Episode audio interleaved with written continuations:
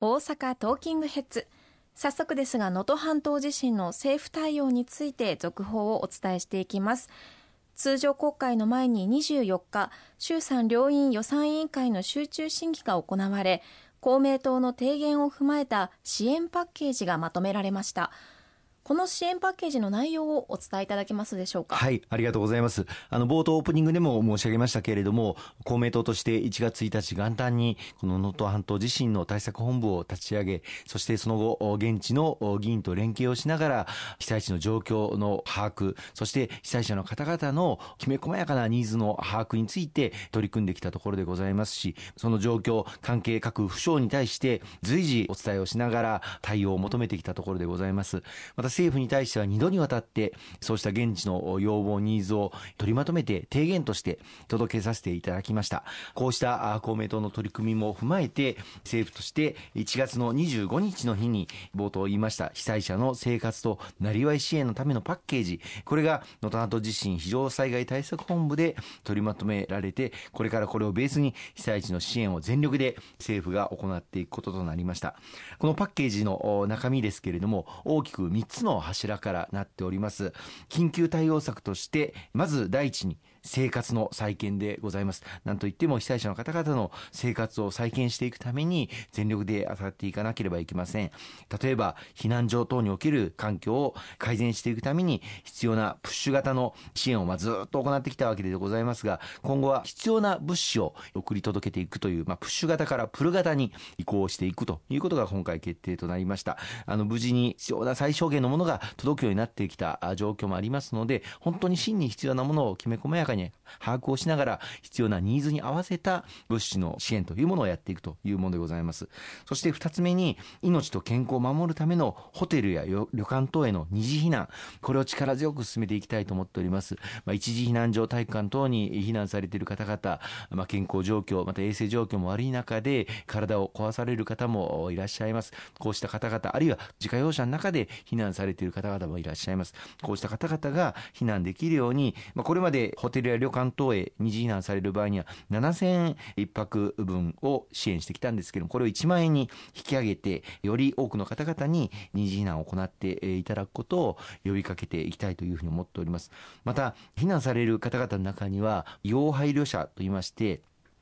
あの身体障害者の方々、あるいは高齢者の方々などですね、配慮が必要な方々がいらっしゃいます。その二次避難に行っていただくための、例えば福祉タクシーとか、あるいは行き先での高齢者施設との連携によるマッチングですとか、こういったこともきめ細やかに対応していきたいというふうに思っております。また子供たちにとっては、その二次避難先、旅館やホテルに行った先の保育所、あるいは学校、そういった状況がどうなのかという情報もきめ細やかに提供していく必要がありますし、さらには二次避難をためられる方々の中には、まあ、二次避難ちょっと離れたところに行ってしまうと、残している被災地の自宅に盗難にあの合ってしまうんじゃないかといったような懸念もあります。したがって被災地における防犯カメラの設置、あるいはパトロール強化、こういった防犯対策も強化をする、その中で、まあ、二次避難を呼びかけていくということが取りまとめられたところでございます。もう一つの生活の再建、大事なことは住み慣れた土地にまた戻ってくるという住まいの確保をしていくことが非常に重要になってまいります。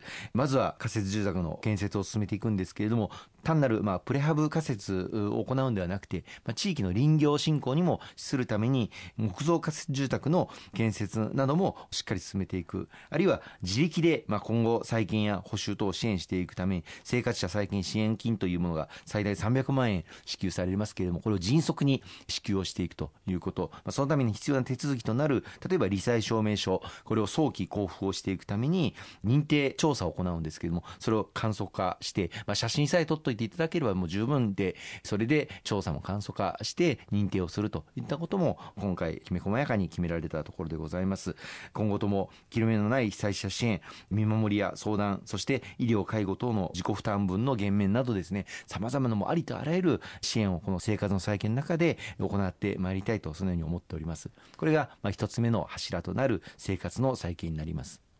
一つ目の柱はその生活再建ということですが二つ目の柱はどういったものがあるんでしょうか？はい。あの二つ目に大事なことはなりわいの再建でございます。まあこれまでお仕事されていた方々事業所壊滅状態にあるような地域もございます。また伝統産業もまあ輪島塗りをはじめですね大きな被害を火災もあって、え、受けておられます。こうしたなりわいこれを再建をして住み続けられる地域経済を立て直していかなければいけない。中小小規模事業者農林水産業伝統産業観光産業こうしたものをしっかりと再建していけるようにまた雇用を継続していただけるような支援も必要になってまいります。例えば施設との復旧をあの支援していくためのなりわい再建支援事業というのがあるんですがこれを国で4分の3補助をする最大3億円または15億円補助をするといったことも今回決めていただきましたしさらには観光復興に向けた支援この能登半島地域もそうですけれども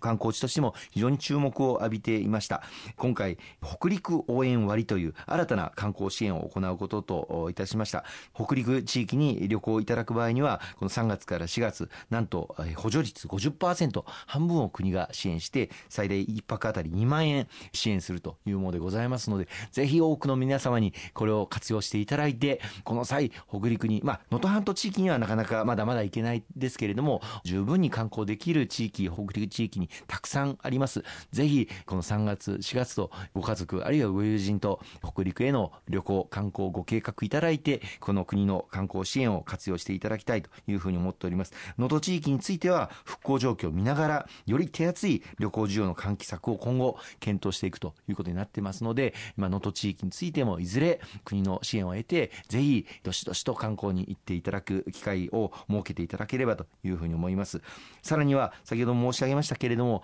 しばらく事業が行えない休業しなければいけないそういった時に従業員の方々長年にかけて育ってきた技術を持ってらっしゃる貴重な方々ですのでその方々がいずれ事業が再開した時に働き続けられるようなそういう環境にしていかなければいけません。あのコロナの時に雇用調整助成金というものを活用された事業者の方多くいらっしゃいましたけれども今回もこの雇用調整助成金の助成率を引き上げまして、まあ、中小企業であれば5分の4大企業であれば3分の2助成されるという形にいたしました。また今回の災害で事業者が休止した場合に雇用保険の失業手当を支給される、まあ、失業は正確に言うとしてないんだけれども、まあ、失業手当が支給されるという形で雇用を維持していずれ再建、まあ、再建の準備とも当たっていただきながらいずれ再建に向けて備えていただくということを行っていきたい、まあ、これらのパッケージを取りまとめて、まあ、大きな柱の2つであるなりわいの再建これを着実に実施をしていきたいとそのように考えております。2本目もかなり手厚い支援になっているんですね。それでは後半は3本目の柱についてお伝えいただきます。後半もよろしくお願いします。よろしくお願いいたします